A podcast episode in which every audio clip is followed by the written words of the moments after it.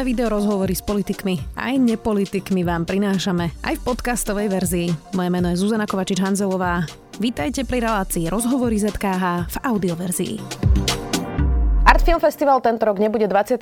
ročník filmového festivalu, mal byť v Košiciach v júni, no chýba im viac ako 200 tisíc eur. Spojil sa COVID, vojna a ekonomická kríza dokopy a peniaze festival nakoniec nezohnal viac už s producentom festivalu, ktorý ho organizuje od roku 2005 Janom Kovačikom. Vítajte. Ďakujem. Pán Kováčik, e, tak 2020 sa Artfilm nekonal kvôli COVID-21 v obmedzenej podobe teraz vôbec. Zarezala vás pandémia? Zarezala nás pandémia, zarezala nás e, vojna, zarezala nás e, kríza, ktorá spôsobila zvýšenie energií. To sú tie naj, najčastejšie odpovede od firiem, ktorých sme oslovili takmer 400. 400. Kde sa toto celé teda stalo? Nejaké peniaze teda máte väčšinu, ale nejaké vám stále chýbajú. Čiže, čiže na čom to zlyhalo? Skúsme si to tak povedať a rozobrať na drobné. No, rozpočet festivalu, rozpočet festivalu na tento rok je 997 tisíc, alebo bol 997 145 eur. Chyba nám cca 200 tisíc. My sme k tomuto rozhodnutiu pristúpili z toho dôvodu, a nebolo to jednoduché, že my nechceme podliezať látku, chceme robiť festival na tej úrovni, ako sme robili v minulosti. Keď to má byť regulérny medzinárodný filmový festival, tak musí trvať 9 dní. Takže ja som nebol ochotný pristúpiť na to, že ho urobíme kratší, nebol som ochotný pristúpiť na to, že to bude v inej kvalite, ako to bolo v tých predchádzajúcich ročníkoch. Čím to je, že skoro za 30 rokov, ja som teda hovorila, že 29. ročník to mal byť, sa takéto niečo stalo po prvý raz? Prečo? Stalo sa poprvýkrát Veď. Predsa, prepačte, okay, ekonomické krízy boli aj predtým. Áno. A dokázali sme to urobiť. Uh, teraz sme bohužiaľ nenašli pochopenie u firiem, uh, ktoré kontroluje štát, alebo kde do veľkej miery má vplyv štát a ktoré nám v predchádzajúcich rokoch významne pomohli. A tento rok bohužiaľ sa to nestalo v roku 2016, 2017, 2018 nám tieto firmy spoločne s úradom vlády poskytovali 225 tisíc, 335 tisíc, 300 tisíc. A tento rok máme z tohto prostredia 25 tisíc. Je to zmenou vlády, alebo sú na to podľa vás objektívne dôvody? A takto v tých podnikoch e, sedia ľudia, ktorých síce nominujú vládni činitelia, ale ja som sa vždy v predchádzajúcom období k tým ľuďom dostal a sme ich presvedčili, že by toto mali podporiť, že to je, že to je záležitosť, ktorú všade vo svete takéto firmy, ktoré generujú zisk a majú možnosť, tak to podporujú. Mm, bohužiaľ v tomto období som sa k tým ľuďom nedokázal ani dostať a z mnohých tých firiem sme nedostali ani odpoveď. No a je to čím? Je to tým, že sú tam noví nominanti, alebo možno vašou osobou, alebo že čo bol vlastne ten problém? Je to naozaj kríza? Lebo tam sú predsa aj firmy, ktoré majú stabilné príjmy, ne, neovplyvnila ich nejako zásadne energetická kríza ani vojna. Hazard to napríklad neovplyvnilo, hej, no, takže... Ja to, vnímam, ja to vnímam presne, ako ste povedali. Takže ja som tu na trhu od roku 90, festival robím od roku 2005 a a vždy to nejakým spôsobom išlo, tak teraz sa mi to bohužiaľ nepodarilo. Iné Košica by to predsa len prinieslo teda aj návštevníkov, aj turizmus, aj teda kultúru. Asi by sa im to zjavne vrátilo. E, tak Košice neboli ochotné to zadotovať? Že... Košice nám dávajú príspevok aj finančný, čo nám v minulosti nedávali, takže Košice sa správajú veľmi korektne a veľmi solidárne. Takže príspevok, ktorý sme mali slúbený z Košic a samozrejme aj bartrové plnenie alebo nefinančné plnenie e, priestormi, technikou, ktorú nám poskytujú, tak tam nemôžeme mať ani trochu ťažké srdce, lebo Košice k tomu pristúpili veľmi, veľmi zodpovedne a dokonca sme s primátorom mali aj diskusiu tesne predtým, ako sme to oznámili a pýtal sa, že o akú sumu sa jedná, tak keď som povedal, že to je viac ako 200 tisíc, tak tam sme rezignovali obidvaja, ale som presvedčený, že keby tá suma bola nižšia, tak určite by aj on sa bol do toho zapojil. Máte pocit, že môže škodiť festivalu, že vyjednávate za ňoho vy práve v kontexte toho, že sa vám teda za minulých vlád podarilo rokovať a teraz za tejto vlády nie. Sami hovoríte, že to môže byť aj nejaký dôvod uh, osobný, ak som to správne pochopila, aspoň medzi riadkami. Ja som to nepovedal, že osobný, lebo ja sa snažím správať štandardne dlhodobo a ja som robil festival aj keď e, tu bola vláda Mikuláša Zurindu, ja som robil festival aj keď bola Iveta Radičová, ktorá mala záštitu nad festivalom a takým spôsobom som sa snažil postupovať konštantne aj v tých ďalších rokoch. A teraz bohužiaľ sa mi nepodarilo, nepodarilo s tými ľuďmi ani stretnúť, lebo ja si myslím, že keby sme tie argumenty dali na stôl, čo ten festival prináša, aký má význam pre Slovensko, eh, že ho navštívilo na posledný regulérny ročník takmer 24 tisíc divákov, tak si myslím, že to sú argumenty, na ktoré sa oplatí počúvať. Inak nepochybne ten festival uh, je, je výborná akcia. Ja sa len pýtam, že či tomu teda neškodí už potom nejaká osobná animozita. To bola tá otázka ja skôr. Neviem povedať. Mm, Nevážime si kultúru na Slovensku, lebo uh, tak dajme bokom tieto možno osobné, osobné nejaké veci, ktoré sa možno stali, možno nie. Uh, ale veď predsa 29 rokov uh, festivalu, ktorý naozaj je známy, asi sa na tom zhodneme všetci a asi sme na tom väčšinou aj boli na tomto festivale.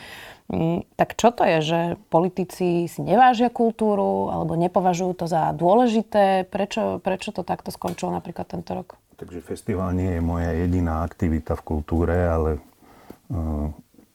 Pracujem v tomto segmente, dá sa povedať, od začiatku 90. rokov a, a dlhodobo som aj spoluvlastníkom štúdia L plus S spoločne s pánom Lasicom, ktorý nás opustil a, a tam je to veľmi podobné. Takže e, ja môžem povedať, že nie len táto vláda, ani tie predchádzajúce vlády ku kultúre nemali veľmi pozitívny vzťah. Čím to je? Že nechodia na kultúru? Že sú to nekultúrni ja ľudia? To, to si nedovolím tvrdiť, že sú nekultúrni ľudia. To, že nechodia na kultúru a, a to, že niekedy hm, ani nereagujú na pozvanie, to sme si už na to zvykli.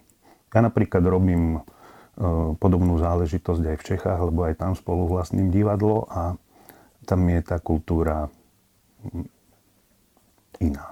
No inak k tomuto mám presne aj ďalšie otázky, keď by sme sa na to pozreli trocha aj kriticky. V akom stave je napríklad taký slovenský film, alebo teda slovenská kultúra vo všeobecnosti? Ja som si pozerala tento rok ocenenia Slnko v sieti, aj celý ten gala večer. Uh, a trocha až komicky pôsobilo, že vlastne všetky tie nominácie boli tri filmy dokola a tak rôzne ceny vyhrali tieto tri filmy, tak ako keby cyklicky. Tak uh, má u nás vôbec film priestor? Slovenský film? Ja som e, produkoval film, film Pokoj v duši roku 2008 alebo 2009 a e, získali sme túto cenu a tá situácia v tom období bola veľmi podobná, že tri filmy získali všetky nominácie a tri filmy získali všetky ocenenia a e, samozrejme, že ja by som ten posun za 12 rokov rád niekde videl, ale sama ste si dali teraz odpoveď. Že... No a kde sú tie najväčšie diery? Lebo často sa všetci spoliehajú na verejnoprávnu televíziu, to je určite nejaký jeden, uh, jedna čriepka toho, ale nie je to asi jediná. Čiže, čiže čo by bolo treba urobiť, aby slovenský film nebol iba tri filmy dokola? Nechcem to teraz vulgarizovať, ich viac samozrejme, hej, ale, ale teda, aby to nebolo takto. Tak to nemôžeme chcieť, aby štát financoval kompletne celý film, takže to financovanie musí byť viac zložkové. Zas na druhej strane tiež je komické, keď e, e, inštitúcie, ktoré sú pod vplyvom štátu, e, majú pocit, že prerozdelia 30 subjektom malé sumy a potom tá tvorba toho filmu trvá niekoľko rokov, robí sa príprava, potom sa začne, potom sa čaká. Takže to, to viaczdrojové financovanie by malo byť. Ale ja si myslím, že zásadný problém je v tom, že kultúra ako taká, tu môžem to povedať aj za šport, nesmú byť na okraji spoločnosti. Na Slovensku sú. To je ale niečo, čo trvá dlhodobo. Tak ako to zlomiť, aby neboli na okraji spoločnosti? To no, by asi voličom malo na tom záležať, ale všetko je v ľuďoch. Kým nebudeme mať e, takú perzónu ministra kultúry, ako bol v Čechách Pavel Dostal, ktorý bol jedna vážená osobnosť a vo vláde aj pri tých ekonomických ministroch dokázal obhájiť rozpočet pre kultúru, tak to ináč nepôjde. Všetko je v ľuďoch, všetko záleží na ľuďoch. Nerozmýšľali ste osloviť aj ministerku kultúry, aby vám pomohla, Natáliu Milanovú? My sme oslovili všetkých. Nereagovala? Reagovala. My sme, takto, my sme dostali, ja nemôžem povedať vo vzťahu k ministerstvu kultúry zasa pol slova, lebo my sme od audiovizuálneho fondu dostali najvyšší príspevok za celé obdobie Histórii. festivalu. Mhm. 220 tisíc, čo sme nikdy predtým nedostali. Takže tam zasa musím povedať, že veľká vďaka. Vy ste hovorili, že ste nechceli robiť kompromisy. Nebolo by ale lepšie niečo zoškrtať a urobiť ten festival Nie. predsa len? Prečo? No, pre, pre množstvo dôvodov. Keď raz nasadíte nejaký režim, že chcete pozvať hostí, chcete urobiť otvárací ceremoniál, chcete urobiť záverečný ceremoniál, chcete pozvať hostí, ubytovať ich, chcete mať kvalitné filmy, chcete k tým filmom pozvať delegácie, aby ich prišli uviesť, chcete tam, uh, chcete mať plnú, plnohodnotnú sekciu alebo sekcie, ktoré sme robili v minulosti, tak ja som si to nevedel predstaviť. Mal to byť ročník, ktorý mal spomínať práve na Milana Lasicu. Ako to malo vyzerať, ak by sa to konalo v júni?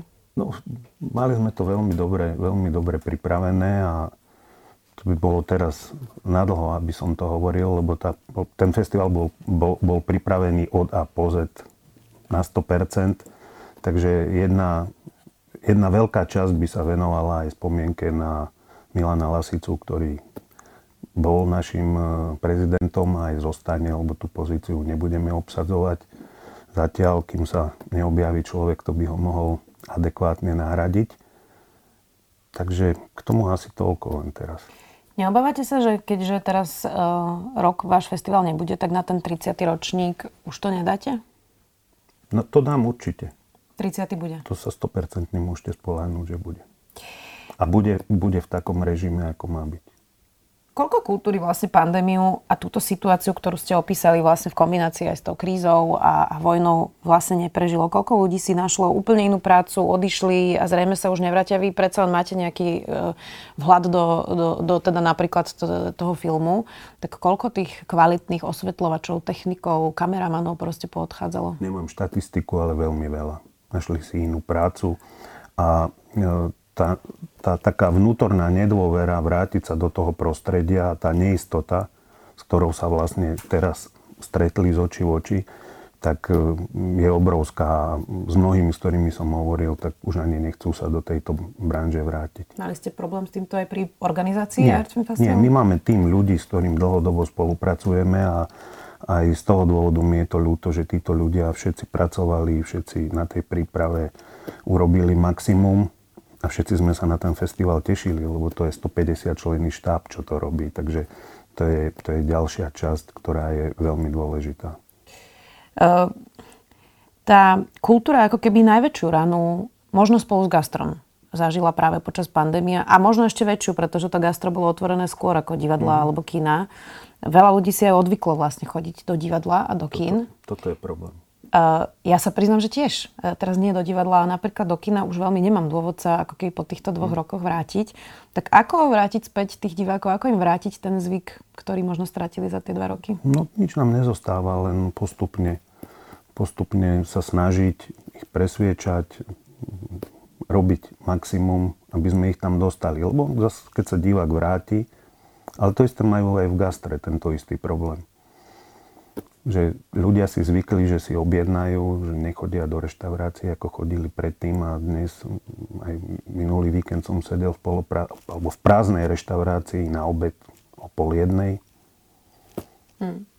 Takže nemám, nič iné nám nezostáva, len byť trpezlivý tak si držme palce. Držíme palce aj Artfilm Festivalu, aby to teda na ten 30. ročník vyšlo tak, ako má. Ďakujem veľmi pekne, že si našli čas.